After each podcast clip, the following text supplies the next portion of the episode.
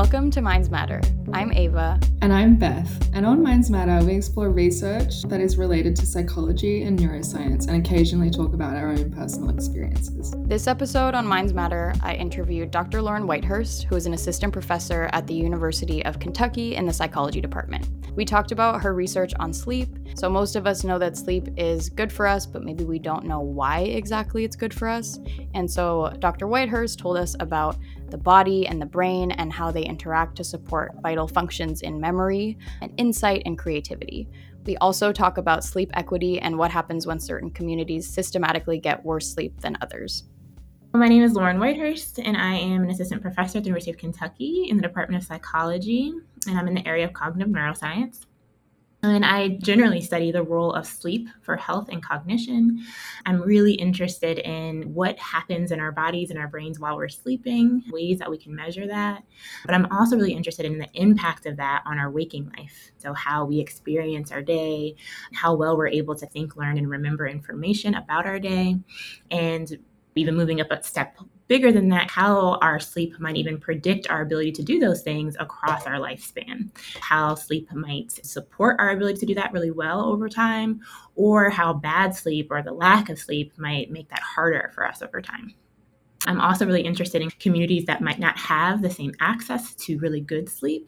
What about those communities create those poor sleep conditions? How we can better understand that and then hopefully intervene and support their sleep health so that they have the same kind of access to good health outcomes as the rest of us. So that's what I try to understand and explore in my research lab. So I, I do really basic science kind of in the lab, and then I also do a lot of stuff in the field out in the world to understand sleep and all of its many interactions with our lives. So I'm assuming that when you tell people who aren't necessarily in the field that you study sleep, that they probably have a lot of questions for you about sleep in general and how it affects cognition. But in the past, you have done a lot of work specifically looking at the links between sleep and memory and different kinds of memory. So, in a 2016 paper in particular, you discussed this link, and I was wondering if you could share a little bit more about that paper and maybe the background behind it. Yeah, the first part of that is why study sleep and memory. And I think why study sleep is actually how I got into this question. So I'll answer that first. Why study sleep is really, we all do it it's one of those very ubiquitous behaviors that we all have to do, we all have to engage in, and that it's really conserved across many species. So it's something that not only we do, but a lot of our fellow mammals, as well as many other vertebrate species, a lot of the kind of water mammals, as well as other water species sleep. So it's found all over the animal kingdom. So this really conserved behavior that we all engage with, yet we also do it in these really intimate ways. And so sleep is often in your home, in a safe place. Sleep is often in spaces where it's best done, where you feel safe and protected. It's often done with loved ones, people that you trust, right? And so while we all have this kind of global relationship to sleep, it's also this really unique, intimate behavior for each of us. And so I find that just in and of itself an interesting behavior to observe and try to examine. And then obviously it's linked to so many other things, right? Because it's so conserved and across many species, because it's really prevalent and there's a lot of pressures keeping it and conserving it, it's highly related and connected to a lot of the other processes that we do by our biological processes that are important for our health, our well-being, and our psychological functioning. So that's what makes it really interesting. So, speaking about psychological functioning, why I study memory is because memory is really the ways in which how we interpret ourselves, right? It's who we are. At our fundamental core is our memory of the experiences of our past. And it also shapes how we act and move in the future, right? We rely on our known expectations of the world to then move and shape it going forward. And so I think understanding how this really conserved behavior like sleep contributes to that is just again a kind of fundamentally interesting question for me. And so that's how i started in this field and that's why i continue to ask those questions. So this one paper that you referenced in 2016 it was really this it started as this kind of swing in the dark i will be really honest. It wasn't this i sat down with my research advisor at the time and like i had this like really clear question. It was like okay this is the huge gap and i'm going to run this study to it wasn't like that at all. I actually started graduate school. The lab i was in had already been collecting data on heart rate and it's actually really normal. So when you conduct sleep studies we attach electrodes to the people's scalp to understand neural activity in the brain, but we also attach electrodes to their bodies. So we attach electrodes to detect their eye movements, which helps us understand rapid eye movement sleep. We attach electrodes to their muscles under their chin or on their arms to understand what their muscle movement looks like while they're sleeping. And then importantly to this kind of project, we attach electrodes to understand their heart rate activity, their heart activity. And so we use electrocardiograms to understand that. And so this had been collected in every sleep study almost ever done. Like heart activity is always collected. It's not unique to the lab that I was in. But no one had really looked at it in relationship to cognition before. So people had mostly said, okay, this activity that's happening during sleep, it's really important for things like cardiovascular health. It's really important to understand that. People had looked at blood pressure, other kind of autonomic nervous system outcomes, but no one was really saying, okay, what is happening during sleep and how does it relate to cognition? And I started asking that question based off of some of the research that I had read, where our bodies, our autonomic nervous systems, are highly engaged in taking in information from the environment, right? So, our sensory organs, our eyes, our ears, our nose, our skin, all of those organs are involved with taking in information from our external worlds and then taking that and feeding it to our autonomic nervous system, which is basically one of the organizing systems of our periphery and making sense of it, right? And saying, okay, let's try and kind of code or quantify this information and then send it to the central nervous system, the brain, so that the brain can then really process and understand that information using our memories and our experiences prior to make sense of this new information it's receiving at this moment. And so there had been a lot of literature to suggest that sleep was really important for the kind of making sense of the information but there hadn't been a lot of information saying what's going on in the periphery during sleep that might relate to that process. And so that was the gap.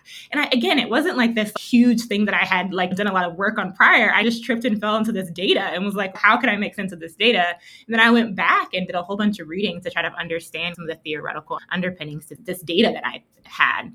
And so I ran some analyses and looked at some of this data and tried to understand this index called heart rate variability, or this idea that our heart rate isn't consistent. So, a lot of times we talk about our average heart rate, which might be 70 beats per minute or 80 beats per minute. If you exercise, it would be a lot faster, right? If you're sleeping at night or in very like calm rest states, it would be a little bit lower. But each of those individual beats that make up that average can vary in how far they are from each other. So that allows us to take an index of variance of how different each of those beats are.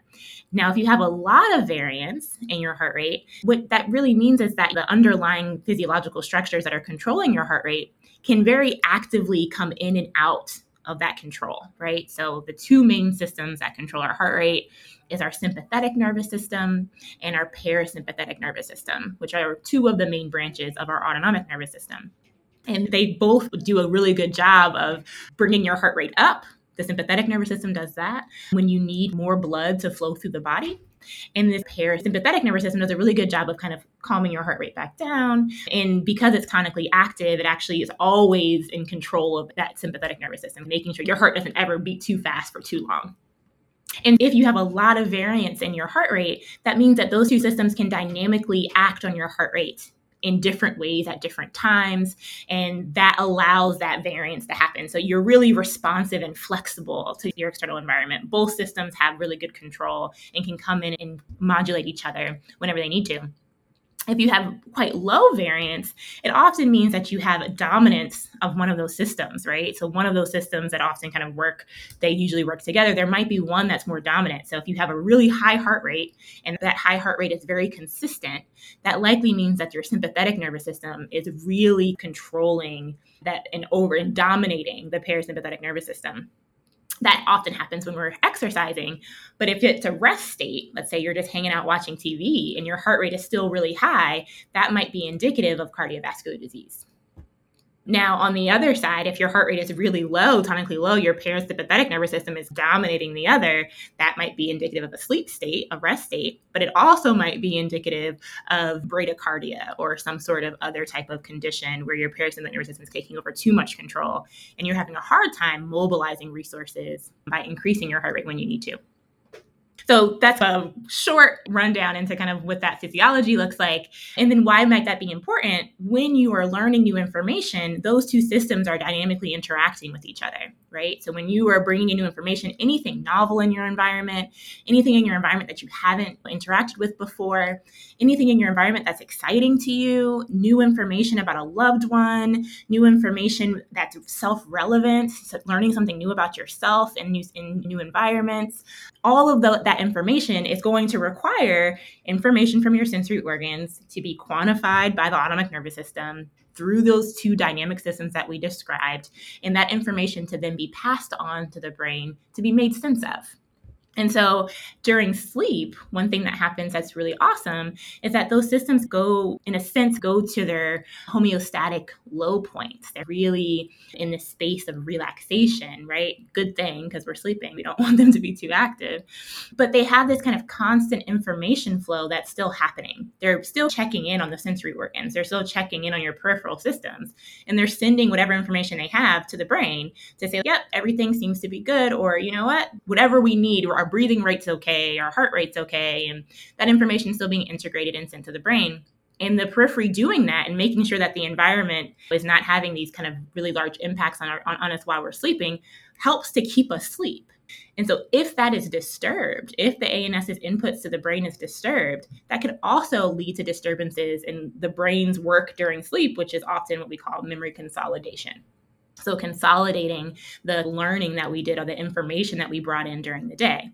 And so, this paper that she brought up in 2016 was really that's the whole background for it, right? It was me trying to ask the question when we're sleeping, does the activity of the autonomic nervous system predict or, in a sense, contribute to the way that we consolidate our learning during that time? And so, for those who might want a little rundown on what I mean by consolidate memory, is that when we first take in information or we acquire that information, we have to often be in a waking state. Our brain has to be in this kind of active brain state where we can take all the information from our sensory organs and then the central nervous system can act on it. Our hippocampus is really involved in taking in new information, and our cortex is really in, our neocortex is really involved in helping to organize our sensory inputs with the kind of content of the information that we learn. And then when we have quiet times or rest times, and specifically when we have sleep, we can optimally consolidate the information. And why would I say consolidate? Why would I say optimally consolidate? Is that when we are awake and we're taking in new information, it's really hard to spend time on the information that you've already taken in.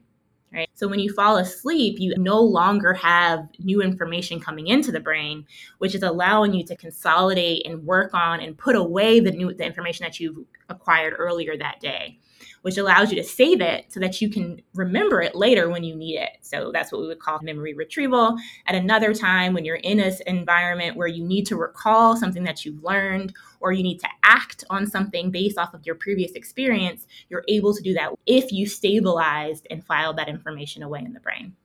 So during sleep states, our brain is optimally suited to consolidate because there's no new information coming in and there's no demands for you to recall information in the environment. So the question in that paper really was how does the autonomic nervous system contribute to this central nervous system process? We know all of that consolidation is really happening in the brain, but what is the role of the periphery in ensuring that information can be consolidated well?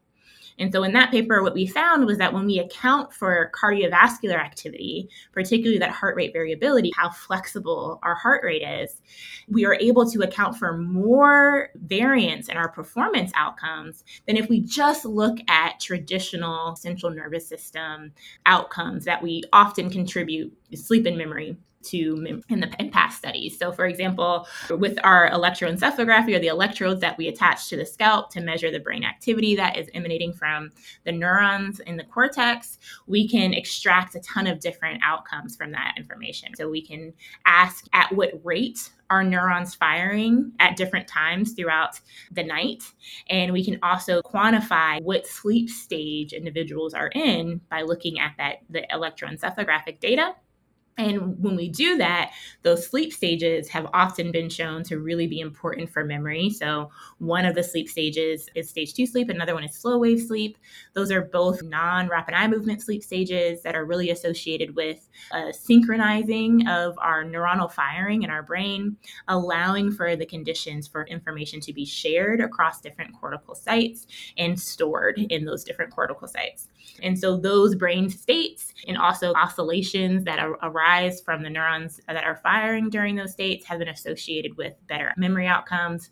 And so, after we account for those memory outcomes that we've seen before, we can still account for more variance in memory when we think about what's happening in the cardiovascular system, when we think about what's happening in our peripheral systems, which suggests that while the brain is really doing all the processing, inputs from the body kind of checking in and sending information to the brain is also being considered. I will say the way that I like to think about this sometimes is that at any given time, a body has competing needs, right? And memory consolidation is one of those needs. It's important, it's adaptive, it's been conserved that we are able as animals, as mammals, as humans to learn. It's really important that we do that. But that ability to learn new information, consolidate information, or whatever you want to we want to think about it, is competing with other things that the body needs to do, right? So it's competing with our immune system needs, it's competing with our cardiovascular needs, it's competing with other needs that require biological resources. So if the body at any point during a sleep state, when the brain is busy consolidating, were to say, hey, oh my goodness, I'm having some sort of stressor and my heart isn't beating correctly, there would have to be resources diverted to make sure that heart is beating correctly, or that breathing is happening correctly, or that the gut is metabolizing correctly. And so those resources are, in a sense, always in competition. And memory is just one of those things that requires those resources. So the ANS during a sleep state is really saying everything's good down here. It's sending signals to the brain saying everything's okay down here. And the brain can say, okay, great, I can keep on with this business of memory consolidation. But if at any point the body said, no, things aren't good down here. We need you to send some information this way, or we need you to send some signals this way to make sure everything with the body is okay. Then that would probably, or likely, theoretically, divert resources away from that consolidation process and towards something that might take more more priority like ensuring that your breathing is not impacted and I say that, and I can extend that to suggest that there is some evidence, right? So individuals who have obstructive sleep apnea, where they they don't sleep as well because they have collapsing in their airways that obstructs their breathing during sleep, that has also been associated with significant cognitive impairment, and even to the case that people suggest that it increases the risk for things like dementia or the kind of pathological loss of memory over the lifespan. So there is this kind of competition of resources that's happening during the sleep state.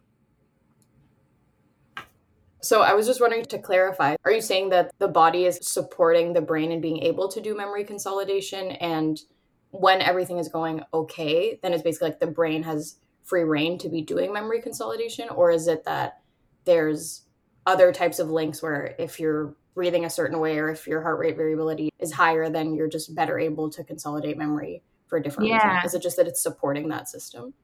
Yeah, I think that's a great question. I don't know that we know the answer to that question right now, but what I can say is that theoretically, it, and based off the data that we have, the evidence that we would, that we have, it does seem that the autonomic nervous system's signaling to the brain is complex, but also really related to this idea that this is going well, right? Like the signals that are being released are like, okay, the breathing is happening, like the heart rate is going. And so if those signals are good and there isn't any like peripheral stress, then yes, I believe that the central nervous system can continue to utilize its resources accordingly. It can continue to dedicate time during sleep to something like consolidation.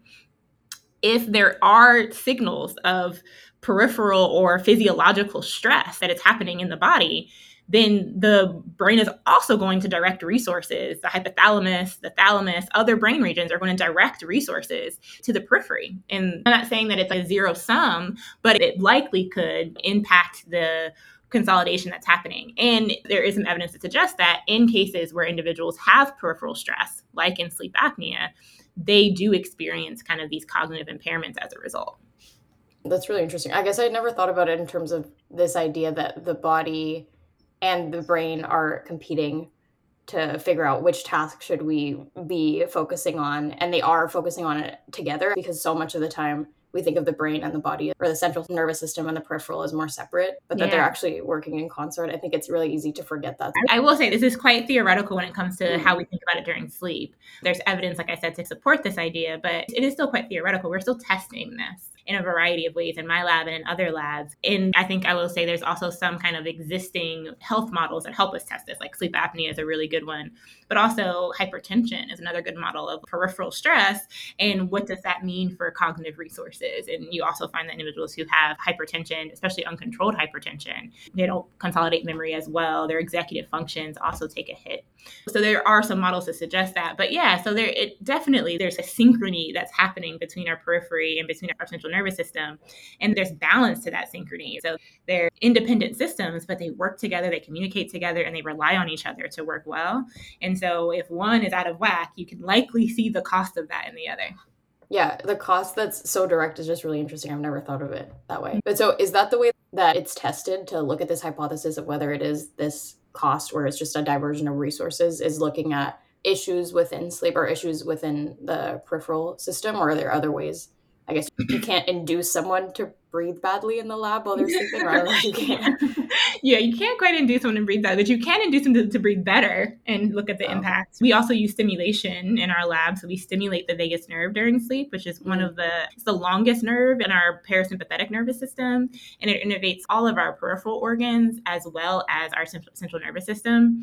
And the idea is that a lot of the information that is relayed from the body to the brain goes through the vagus nerve at some point, and it synapses onto the brain stem. And as a result, the inputs that are in the brain stem, a lot of them are chemical inputs. So you get a lot of norepinephrine and acetylcholine as a result of stimulation of the vagus nerve. And so we can do we do that in our lab where we stimulate the vagus nerve and say, okay, if you have an abundance of resources, right? If the vagus nerve is giving you more information to the brainstem, how does that impact upstream cognitive processes? And so we've conducted studies where we've stressed people out and we stimulated the vagus nerve to say, okay, what is the cost of stress if the vagus nerve is intervening on that stressful experience? We've also we're running a study currently. That study we that study we just finished up, and we're doing some data analyses. We're running a study currently where we're stimulating the vagus nerve during sleep and saying, okay, now we have a different physiological state. Now the animal is no longer awake. We're now sleeping. And so the conditions of the sleeping brain, the chemical, the neurochemical, the electrical conditions are very different. And so if we stimulate during that sleep, during a sleep state, what does that look like and how does that impact the resources that, that are available? So we don't always have to look at models of deprivation or stress to understand this. We can also look at if we boost the system, if we provide a little bit of an extra punch, what happens? And so we're running some studies in our lab to understand that with data pending. Hopefully we can get some out, output here soon. So just theoretically with the vagus nerve, I don't know if our listeners have heard of this. Like, I think it's yeah. connected to every major organ in the body. Mm-hmm. So, I have two questions. First is, can you explain how you stress people in the lab? And then, when people are then stressed out because the vagus nerve is getting all of this input, I think intuitively you could think because it's getting all this input directly into your brain and you get more stressed out because you feel all of this mm-hmm. but i think it's is it supposed to be actually the opposite that it would actually help people be able to yeah. manage that stress better yeah, so it's important to think about the multiple systems that manage a stress response. So your first question was, how do I stress people in the lab? Okay, so we stress people in the lab mainly using psychological stressors. So we mainly use like the or social stress test. People are asked to impromptu give a speech, and they're not told that they're going to give a speech before they come into the lab. And we make them give this five minute Trier even sometimes six minute speech. And then we have people who don't look very kind or nice stare at them while they give their speech and people respond that they hate this all the time. they really hate it. We've actually had people drop research studies because they hate it so much. So it's not really fun. And then we also have them, after they give a speech, we also ask them really difficult questions. So we'll ask them to do something like subtract in intervals of seven from this really high number from 900. And people just have to do that on the spot. And they get really stressed out about that as well. 7,304 subtract interval, intervals of seven until I tell you to stop. So we mostly do psychological stressors where people are asked to do this kind of public speaking or kind of performance, and then they're rated on it. So there's this evaluation aspect. People don't like being evaluated. And it's often they're being evaluated by strangers who do not know them and won't take their nice personality into account as they're evaluating them. So that's usually how we stress people out in the lab. Um, but going back to your second part of that question about kind of the stress response and how do we like to think about it from a physiological standpoint, it's complicated. It's not simple. The stress response is one of the kind of basic fundamental adaptive things that we as beings have. So, this idea that we are able to, in response to either an external or even sometimes an internal stressor, right? Our psychological stressors also impact us quite similarly.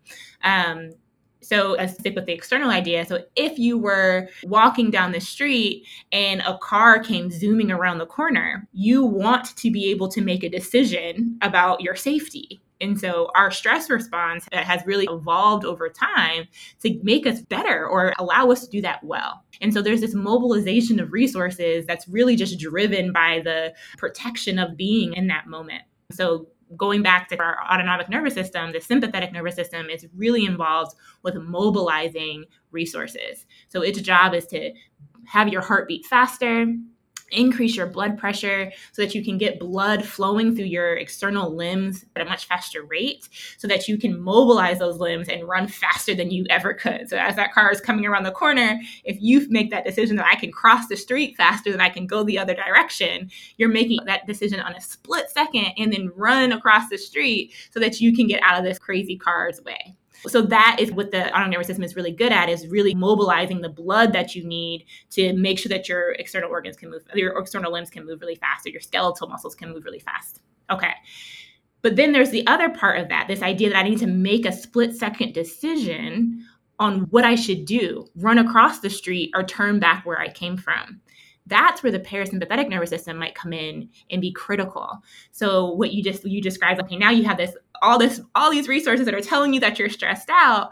What the parasympathetic nervous system is really good at is actually helping you focus your attention and make a decision so that that vagal input gets turned into acetylcholine once it hits the brainstem and norepinephrine once it hits the locus coeruleus which is also located a little bit above our brainstem and those kind of mobilizing neurotransmitters are really these kind of excitatory neurotransmitters that allow the brain to fire more action potentials and fire more responses that allow you to make decisions much quicker, allow you to attend, see the different things that are going on in your environment, and then drive you across the street or drive you back to where you came from, depending on that decision that you made.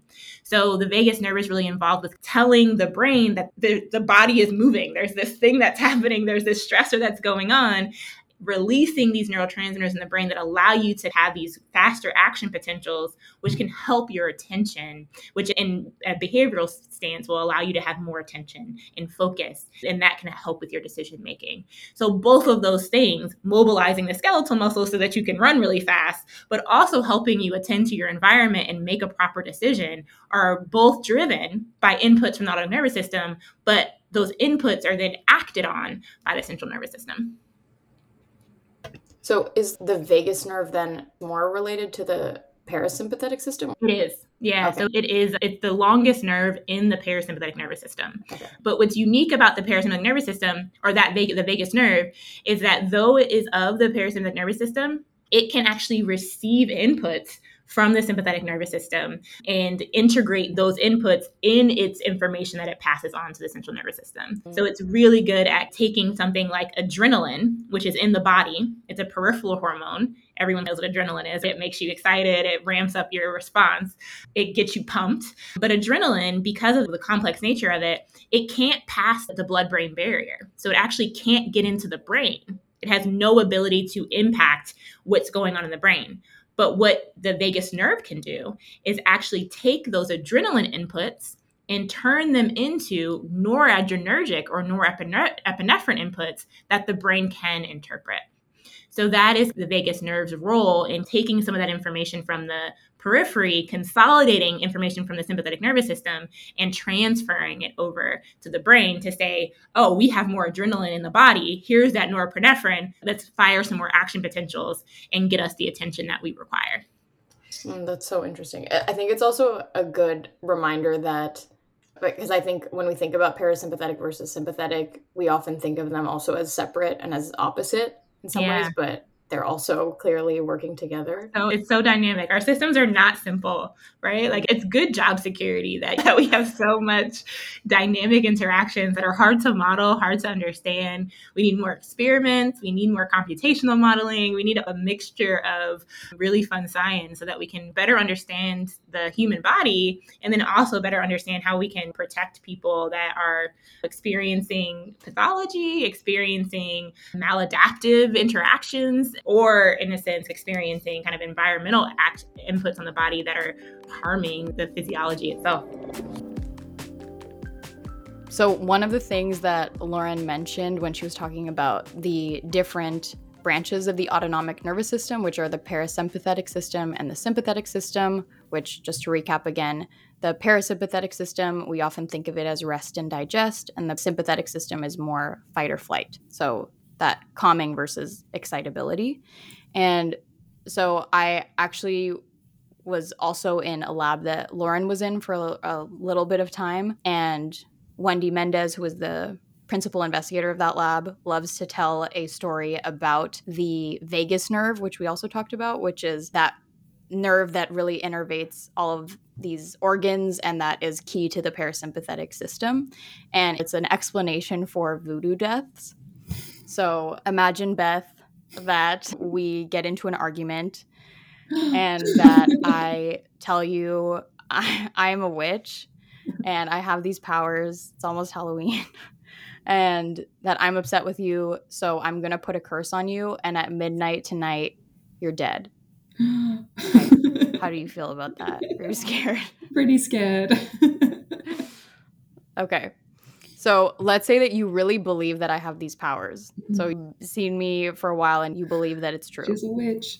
So one explanation, and I think the intuitive explanation for this kind of thing, because it does happen yeah. that people are cursed or something and then they do end up dying from it. Yeah. And there is a scientific explanation. And I think intuitively we might feel like it might be because your body's like overreacting. So you're freaking out so much your heart's pumping so fast that like you give yourself a heart attack or something because of that. Yeah that's what i would um, think but so was. i would think that exactly. okay so yeah. So let's set the scene though. So you're freaking out. I've put this curse on you. It's now 12 p.m for beth. So she has 12 hours until this curse is going to happen to her. So she spends all day freaking out there's then complete withdrawal of the parasympathetic system and the vagus nerve. So now that system is not acting at all, and her heart is free to beat as fast as possible. Her entire body is just freaking out. And it's just like very high stress situation. No calmness, nothing in the body is helping her calm down. So then she's freaking out, heart is beating, sweating. The clock ticks down to midnight and nothing happens.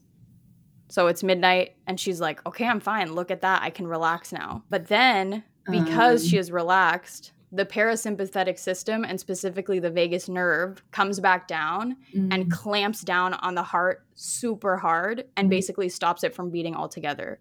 So that system that was turned off that's supposed to calm you down comes in way too hard and completely stops your heart. Oh, so that's one explanation for what happens in voodoo curses. So that's another reason that stress can also be bad is that when you are then able to calm down, your body doesn't know how to deal with it and comes back in too hot and can cause you to die. Yeah, that's interesting because you would think if that's the purpose of this, that it shouldn't be able to come on so strong that happens. You know what I mean? If the purpose is, oh, when we can calm down, blah, blah, blah, we should be okay, you think it wouldn't be able to do something like that.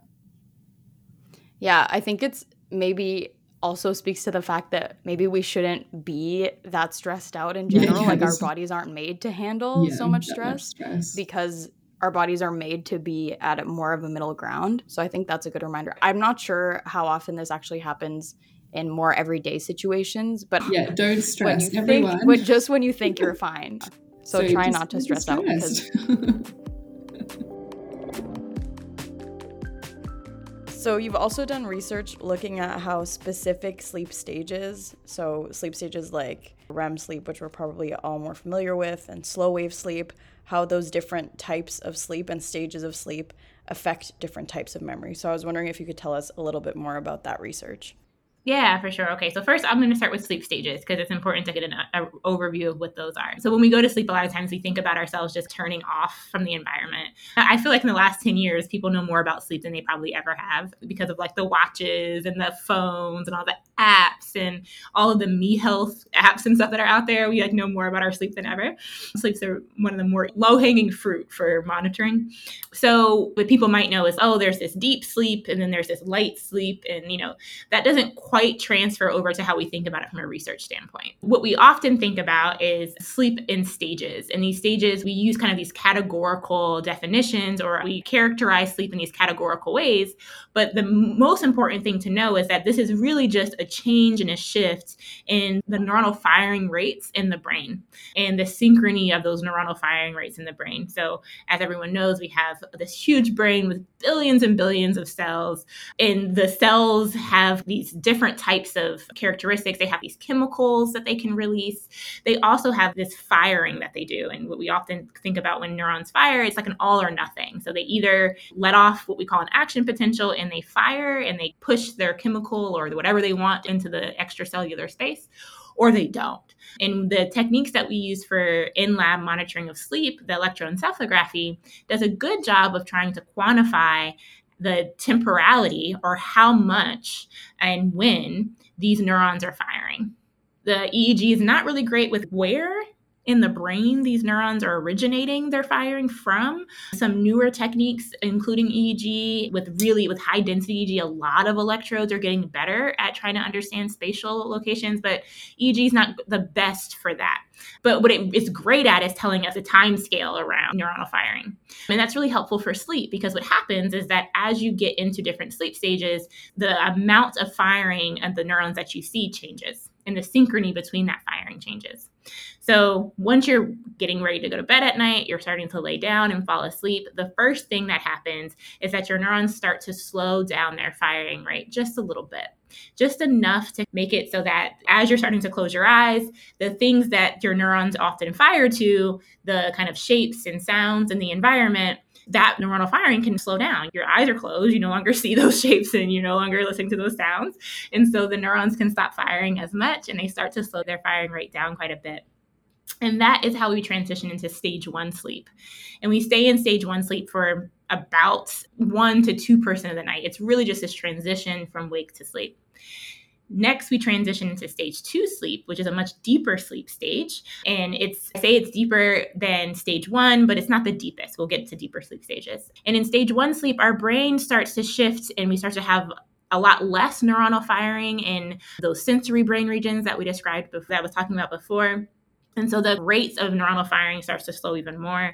And you also have these two really clear signatures that appear during stage two sleep in the EEG. The first is a K complex, which is this really large wave, which has been associated with actually the brain trying to keep the animal asleep in our lab, if you had if we had someone sleeping in the bedroom and someone slammed the door outside of the bedroom, their brains would actually shoot off this K complex, this kind of this kind of check of the brain to say, okay, that was something outside in the sensory environment, but you know what? This animal needs sleep, and so we're going to try to like suppress that sensory input and keep this animal asleep. And so K complexes are really associated with suppression of sensory information so that the brain can stay asleep. Those are these really large scale, high amplitude, low frequency wave. And then the other thing that really appears during stage two sleep is the sleep spindle. And so sleep spindles are these actually really fast frequency waves. They have a very short duration of about one to two seconds. And they have this kind of waxing and waning about them. They basically are neurons that are firing about 14 to six, about, I should say 12 to 16 times per second. So they're firing at a very fast rate. But they only do it for a brief period of time.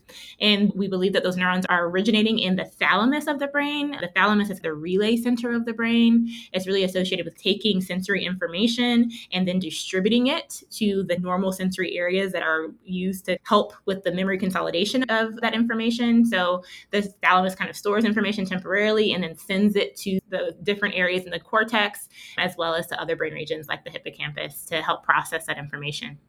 And so those sleep spindles are really associated with the distribution of consolidation across in the brain. And then after you have stage two sleep for a bit of time, you transition into what we call slow wave sleep or stage three sleep. And that is when your brain really starts to slow all the way down. The neuronal firing in your brain starts to slow down and it begins to synchronize so that the neurons across your brain fire at the same time. So it's no longer this idea that like you have some neurons in the front of your brain firing and some neurons on the right side of your brain firing. It's that all of the neurons across the cortex are really starting to fire at the same time and they're silenced at the same time. And as a result, we have these really large amplitude, slow waves that we detect in the electroencephalography. Those large amplitude slow waves are associated with a ton of really important health benefits. They're associated with the clearance of the toxins that build up across the day. There's some uh, new data to, to, to, suggest that the slow waves facilitate the clearance of extracellular space of those toxins, those toxins that are really important to diseases like Alzheimer's disease. So the buildup of these toxins across the lifespan can lead to something like Alzheimer's disease having good sleep at night helps you clear those toxins out so that they are less likely to build up and create and contribute to pathology over the lifespan. And the last sleep stage that we rotate into that's really um, that people really think is so interesting and cool is rapid eye movement sleep. And so rapid eye movement sleep is your neurons actually change their firing profile and they start to fire faster so the neurons in the brain actually start to fire a little bit faster than they did before. And this brain stage was the thing that put sleep on the map. It was pe- people were sleeping and then the people started seeing their brain, like these neurons firing fast. And they're like, what's happening? Why is this happening? We thought that the brains just turned off. But no, people were very much sleeping, but their brains started firing at a faster rate. And this is because the brain is actually slightly more active during this brain stage, during this sleep stage. One thing that's happening is that the neuronal firing conditions are starting to allow for integration of learned memories to connect, right? So instead of having to learn discrete things over and over again, it's important to be able to connect things over your lifespan. And so REM sleep seems to be really important for that. Seems to be optimized. This kind of integration of learning seems to be optimized across REM sleep. Another thing that happens during REM is we have a lot of vivid dreaming. Our prefrontal cortexes that are associated with kind of our rational brains, the part where we have rules and expectations for the world, that part of the brain is actually still quite silenced. But parts of our brain, like our amygdala, where we have a lot of our emotional experiences that helps us process stressful information, that part of the brain is actually much more active, contributing to that more firing that we see. And then our occipital lobes that we have in the back of our brain that are really important for processing visual information are also much more active. And so the kind of increased activity that we see are happening in our visual areas and in our amygdalas, which allow for this processing of information that has these kind of like stressful emotional themes and are really visually intense. And so the dreams sometimes that people might have during REM sleep are these kind of more intense visual imagery, emotional kind of experiences. And so that's why a lot of people think about REM sleep as a dreaming sleep stage. But I will say that you can actually dream in all stages of sleep, not just REM. So now that you understand how these brain stages kind of transpire, it's important to think about how are they related to some of these cognitive outcomes that at least I care about.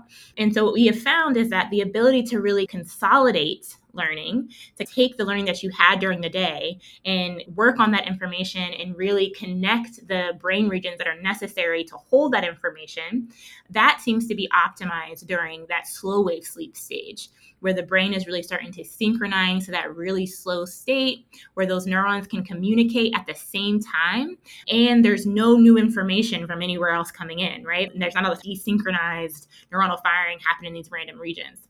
And so that seems to be really good for the consolidation.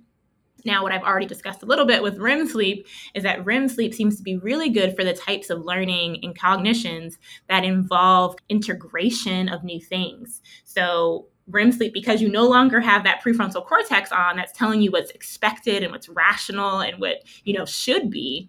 You have your occipital lobes on some areas of your cortex and your amygdala on. You're able to make these new connections that you may not have made if that prefrontal cortex was telling you that's not aligned with the rules. So, what people have found is that when people have really nice, solid REM sleep, they often have better insight into problems that they didn't have solutions to before they went to sleep. And so REM sleep seems to be really good for things like that. So, in some of the research that I've conducted, if we're interested in a certain cognitive outcome, we often try to manipulate the sleep that we're examining to best foster that cognitive outcome. So, if we're really interested in consolidation, we want sleep that has a lot of that slow wave sleep in it. And it's not to say that REM sleep doesn't also contribute to consolidation. There's plenty of studies to, to, to suggest that it does. It just seems that without slow wave sleep, consolidation is much more difficult. Same thing with the insight. Slow wave sleep can likely contribute to insight as well. There's no data to suggest that it has nothing to do with insight into problems, but REM sleep seems to be optimized for that. So in our lab, we use things like naps because your sleep kind of changes across the day. So the type of sleep that you might get changes across the day. So we use nap methods where if we have an early morning nap that has a lot more rapid eye movement sleep in it, we'll be looking at outcomes that are associated with REM sleep. If we have a late evening nap that actually has a lot more slow wave sleep in it, just by some of the physiological pressures, we'll be looking at outcomes that have more consolidation or memory like aspects to it. So that's how we utilize the ways in which our biology exists to ex- exploit that for our research purposes in the lab. That's so interesting. How do you get people to nap? Is it easy uh, to get people to fall asleep? People love falling asleep. Yeah, it's so easy. it's like never a problem. Oh, okay. It's never a problem. I get that question. I get that question often with the research because people are always like, "Come on, like I can't. I never nap. I would never nap." And even participants come in and they like we're hooking them up with the EEG, we're attaching electrodes to them, and they're like, "Oh my gosh, I'm not a napper. Like I'll never nap." And within ten minutes of laying down, they're out. Really? Yeah. Is it because people are sleep deprived, or just because people love to sleep? Because our body will take the opportunity. It's rare for someone to lay down in a dark room like with no other with nothing else to do and not fall asleep. It's hard. it's a we're putting them in the best conditions possible for them to engage sleep. A quiet dark room nothing else is going on. And right before that you got a head massage because we were like applying electrodes to you that with these like very gentle exfoliators. So most people just fall right asleep. So interesting. yeah, we even um, we run studies with older adults who also they their sleep is a little bit more fragmented if they take naps. It's not as it's not as consolidated as our young if we run younger or midlife adults. But yeah, even older adults have no problem taking a nap in the lab. Oh, that's so interesting. I would have assumed that was one of the biggest obstacles to doing this research. yeah. Okay, so we don't. I don't want to keep you too long, but I really want to get into your new work on sleep equity. So I was wondering yeah. if you could share some of that. I guess that's is that what you would say if we can consolidate those two questions? Is that what you would say is the new directions that you're working on? Yeah, I would say it's probably um, I've not left any of the more basic questions about like sleep and cognition. Like we still have studies going on now that we're at where we're asking those questions and how does how do these basic autonomic nervous system mechanisms impact our ability to learn think and remember also impact the central nervous system's mm-hmm. capacities mm-hmm. so we're still asking some of those questions but yeah so i would say a newer direction that we have some ongoing studies looking at now is really trying if my career, with the exception of the last two to three years, has really been about establishing sleep as this really basic need, not by myself. There's a lot of people who've done this as well. And thinking about it as this kind of integrated process with both the brain and the body, contributing to the sleep state and them both contributing to our ability to think, learn, and remember well, and that being important to our health over the lifespan. And if I say that's been my career this far, then I have to start asking the questions about what happens if you don't sleep well. So, what happens if you're not getting good sleep? How does the system break down? And so, when I started to ask those questions, what I found was that those disparities in sleep, or the individuals who don't get good sleep, one, I should start with saying a lot of people don't get good sleep. Like one in three people in the US report insufficient sleep for their sleep needs. But when you start to look into that and break it down further, you start to see that there's disparities in that that fall along very particular and clear lines. One of those is racial lines. So in America, particularly, we see that Black individuals sleep significantly more poorly than other individuals. If we want to compare that to one of the most racially advantaged groups, white individuals, but they also sleep more poorly than other racial groups as well. And you can also find that along income lines, right? So individuals who come from poorer backgrounds also sleep more poorly. Individuals who are experiencing food insecurities or other types of insecurities are indicative of poverty they sleep more poorly. And so when you start to look at that, you're like, okay, why? right? What is the kind of through line that we can link these things through? And so some of it is systemic and structural. Some of it is a lack of education of the role of sleep in our lives. And so some of it needs to be more community based campaigning. And so we are doing a series of things in the lab trying to understand one, why these disparities exist, and two, what are ways to intervene to ensure that people not only understand how important sleep is, but have the infrastructure around them to really support their sleep needs.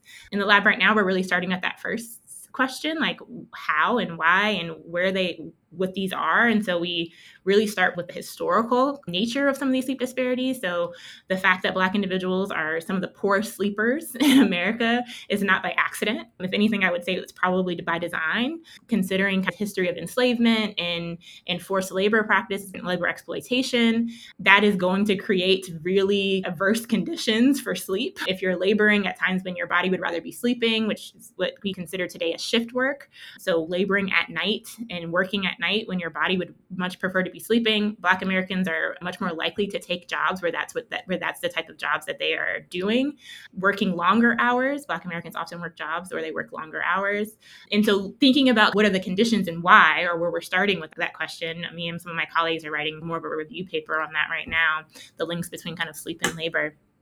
And then we're also conducting some studies. So we're running a study right now where we're trying to understand daily impacts on sleep, daily environmental impacts on sleep for Black Americans. So we have individuals in the world wearing devices that help us track their sleep and understand their sleep. They're also giving us a lot of information about the environment that they're in. We're also learning a lot about their environment through just geocoding their zip codes and their neighborhoods. We're also learning a lot about daily stressors that can impact their sleep. So we're trying to model it from both individual, community, and more societal levels that allow us to understand what are the barriers to good sleep for Black Americans in these projects that I just ran through. But I'm also really interested in outside of some of these racial ideas. I'm also really interested in trying to move down the lines of all these other types of communities that are underserved. Their sleep concerns are underserved. In a collaboration with some of my colleagues at the University of Iowa, University of Kansas, we're looking at rural communities and trying to understand sleep disparities, particularly for those in those communities who have intellectual and developmental disabilities. Their sleep concerns are extremely underserved and those individuals have these cognitive impairments that are exacerbated by their sleep concerns. Yet these seem to be some of the most underserved groups in the community. So we're really focusing on rural individuals who have these cognitive needs, yet their sleep needs are going underserved. And in another study with some of my colleagues here at the University of Kentucky, we've identified Kentucky is actually one of the worst slept states in the union, in the nation. So it's a really poor sleeping state. But there's also some counties in Kentucky that are really bad at sleeping, even worse than others. And so we're actually looking at those really hotspot counties and trying to understand their sleep concerns and what's going on with their sleep and how their sleep is related to other health concerns, both cognitive as well as cardiovascular, infection risk, things like that. And then some of the environmental aspects that might also make put them at risk for sleep loss. I will say that study right now is on hold because a couple of weeks ago we had terrible flooding in Kentucky and the counties that we were looking at were severely impacted by the flooding. So that study currently is on hold, which again just gives you another like hint at how these environmental pressures can potentially impact sleep and have these longer term cascades on health with the idea that individuals have been displaced from their homes from these, this environmental impact of climate change and climate change is, seems to disproportionately impact impact those who are the most vulnerable amongst us. And yeah, I feel like when we're talking about sleep, we can go all the way up to the biggest questions and go all the way down to some of the most basic research questions, which is why I love it. So you said you're not doing this work yet, but for the interventions, what kind of things do you think about? Because if you're looking at it from the structural perspective, it feels hard as a psychologist to intervene on those things yeah. without doing more direct kind of activism. So I'm just wondering what your yeah. approach with that is. I think as researchers, we can be multitudes, right? Like we don't have to limit ourselves to only one thing or the other. But I also really lean into collaborations. So I have a collaborators who are in education, collaborators who are in legal professions that really help me think through how to move into different spaces and what that looks like. I have collaborators who are activists and collaborators who are community organizers that really help me think through okay, what does this mean and how do I work in communities in ways that could be impactful? One thing that I can imagine just right through this conversation, in a conversation with one of my colleagues, we were talking about, you know, how important it is for people to recognize what a safe sleep environment looks like. And not many people know what I mean by that. If I say, what is a safe sleep environment? Everyone will be like, I don't know, my bedroom. Like they don't think about light intrusion or sound intrusion, or they don't think about if you live in an apartment complex and you have like apartments on the first floor, turning your headlights off so that they're not like flashing through people's bedroom windows. But we could do educational campaigns that really increase the knowledge in the communities about what that means. So, flyering, posting ads, like there's all those little signs, thinking about like campaigning in a sense, but like signs in people's communities about what stroke risk, what does it look like if you're having a stroke? You could do the same thing about what does it look like if you're sleep deprived, or what does it look like if you're for a community to be sleeping well? Something that I've talked about working with communities here that live in low income housing, there's a lot of surveillance of those communities, right? So there's cameras, and the idea is that those cameras are there to keep them safe and protect them from whatever. But those cameras have lights on them, and those lights can flash, it can again be pointed into bedrooms or they could be pointed at parking lots. And so the idea of not having these camera lights pointing into your bedroom instead of a, and onto the parking lot is a very simple change that if community members were aware of it, they might advocate for that. So giving people people the right information so that they can choose what they advocate for and being a resource to provide the research. Knowledge is power, right? So being a resource to provide that knowledge and support community partners in advocating for the changes that they want is really where I see my role as a researcher and moving that work forward. But I think the first thing is really getting out there and understanding where the barriers are and what the limitations are, and then driving the educational campaigns based off of those things, and then having community members kind of partner in figuring out what they want to advocate. So I thought Lauren's, what she spoke about on sleep equity was super interesting. And I feel like with these things, I've come across this a bit on the podcast, is you forget how all of these things that work together in terms of equity are intertwined. And when you hear about sleep equity, it's like, oh, of course that makes sense. It, you've never really thought about it before. But yeah, of course, something like this could have all these effect, like carry on effects. But I was thinking in terms of an Australian context, because yeah, her research obviously is based in America and she was talking about Black communities and also rural communities. And I am from the country in Australia. I think I've mentioned that before. But yeah, a lot of farmers, they have to wake up at 3 a.m. and these kind of things. So they're not getting this right amount of sleep that they should. And as she also mentioned, because of climate change, well, even before climate change, they have a lot of stresses working on the land. And there's floods. Here we have bushfires. And I think we've always been able to make the connection between oh, these people in rural communities can have mental health issues due to these situations they've put in terms of bushfires and floods and the other things that comes from living in these places but i hadn't thought that the lack of sleep is contributing to that and even when it's periods of there isn't a crisis.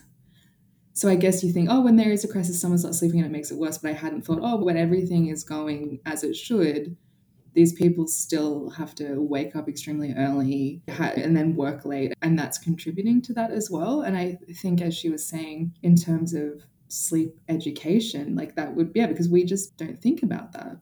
Yeah, I think that's exactly the interesting part of it to me was the idea that we put sleep last yeah. when we think about all of the different issues that maybe in rural communities people don't have access to healthcare in general. I don't know how it is in Australia, but I know like rural communities in Canada because a lot of them are so remote. And I think Australia is the same. These are yeah, big countries. remote. That it's just yeah, it's very hard to get a healthcare to those people for issues that we think are bigger. If someone were to, I don't know, break something or to have a heart attack or something that's recognized as a bigger problem, quote unquote. But then sleep is like this ever present thing. And I think also I had no idea about this link between that deep sleep where all of the areas in the brain sync up and the electric waves, the currents are synced up in the brain in this slow wave sleep. And that also helps to clear out toxins, and that's related to Alzheimer's disease. I had no idea about that. Um, important.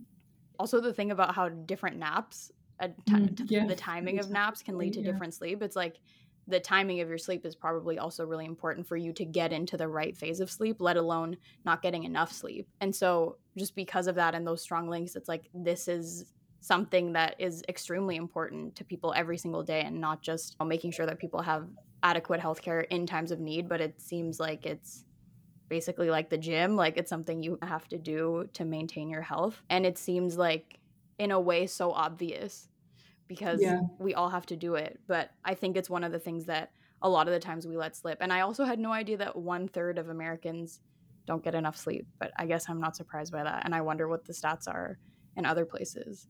Yeah, and it is interesting because these jobs that you know usually pay more and have know for more privileged communities, they are these more nine to five jobs. So then you can get these the best hours of sleep. I don't know that you're 10, 10 p.m. till seven a.m. or whatever. Where as Lauren was saying, you have the best time for memory consolidation and all of these kinds of things. So if you work shift work and you have to get up at three and you maybe you're still getting these eight hours, but it's the wrong time, you're just not you can't have those same processes going on. And it just seems like deeply like that's just crazy that you can't and especially with memory consolidation and how important that's so important. And yeah, and then you think back to what about students who have to work in like you just think there's so many things that come down to that. And yeah, so we're both PhD students. I nap all the time. What time of the day are you napping at, Beth? it is really interesting. It's three. That's my best time. So I'll work Okay. and I'll feel really, oh my God, this is just a lot of new information and I'll have a sleep, feel great. But that, Interesting. Okay, so you're getting your slow wave sleep. So that's the sleep that's best for consolidation. yeah. And when you're in the phase of trying to figure out your studies, you should probably take morning naps then so you can have insight. I love it. And I definitely, I also felt validated with my napping also from listening to Lauren. I also have one more question for you about sleeping. yeah. So, one thing that Lauren talked about was how sleep is something that you do with people that you trust, like that Mm, you have to be in a safe space for. And that got me thinking about cultural differences in sleep. Okay. Because one thing that I was really surprised about when I first went to Spain with my partner and spent time there with his family was that people are just out here taking naps all the time. Like if they're home, no matter who's at home, as long as you're in the home, I feel like you count as a family member and everyone's just asleep. Like everyone loves to take naps and everyone is like falling asleep everywhere, like in front of even people you've only met that day. And to me that was really surprising because I feel like the rules around sleep and the norms Mhm. around sleep are really different and I definitely wasn't raised in like a space maybe it's because it was less collectivistic where people were just like falling asleep around each other. I feel like that's like an extremely intimate thing that you do behind closed doors. So I was just wondering like what your thoughts about that are and whether you've had similar experiences or you feel like very strongly one way or the other about what sleep is like. I feel like in Australia, we're not taking group naps. That's not what we're doing at all. And yeah, it's not, I'm trying to think. We camp a lot. I don't know if then, because that technically, I suppose, is sleeping with a group of different people, but then you are in your own little zone. But that's the only thing I can think about when that is acceptable. I think but you're probably sleeping like at night, right? Yeah, not during the day. Yeah. Yeah, it almost feels like it's I guess because of the way that the rhythm of society is because you have dinner so late. People usually have dinner around like 10 or 11 in Spain. That there's not a lot of time to be and they get up at the same time as everyone else or people in North that America in. that they need to have a nap. So it's like part of the day's activities to sleep, which I'd never thought about until talking to Lauren. But it was just interesting, like this idea of like trust and sleep, and also Mhm. all of the rituals that we have around sleep, which we didn't talk about as much. But it does seem like there is also a lot culturally that goes into sleep because I think for both of us, Canada and Australia, and I've never napped really around anyone in the US so far. So I also know. was thinking about that because I sleep really well when I go and stay at my mum's house. So if I'm having times where I can't, not that I have a lot of difficulty sleeping a lot, but I don't know if I just feel like I need that, I go there because that's where I feel really safe and that safety allows me to sleep really well.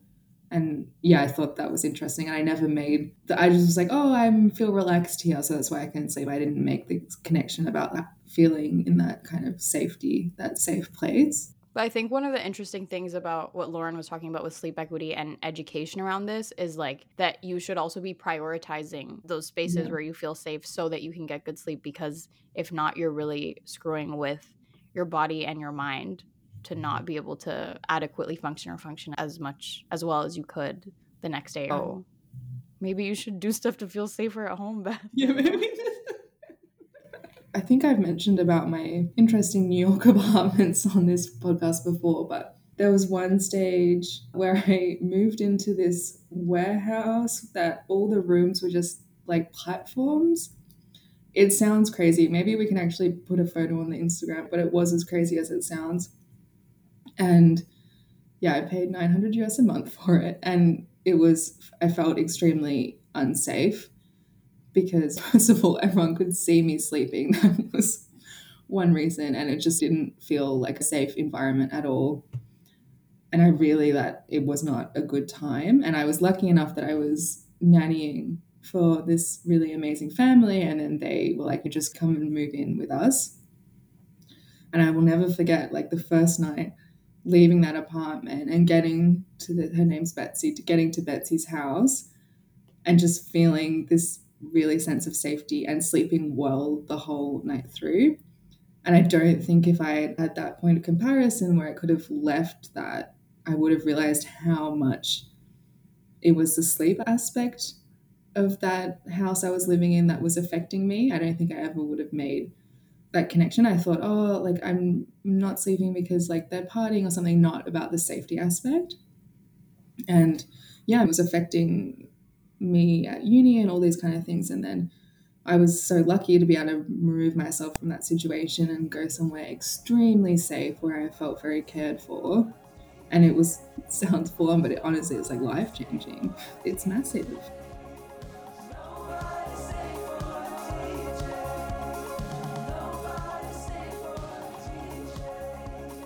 Thank you to Dr. Lauren Whitehurst for joining us this episode. Our intro and outro music is Nobody Stayed for the DJ by Glacio. Our transition music is Back for More, also by Glacio. Minds Matter is mixed, edited, and created by Beth Fisher, she's the Australian one, and me, Ava Madasuza. We'll be back in two weeks with a brand new episode of Minds Matter. In the meantime, find all our episodes and show notes on mindsmatterpodcast.com.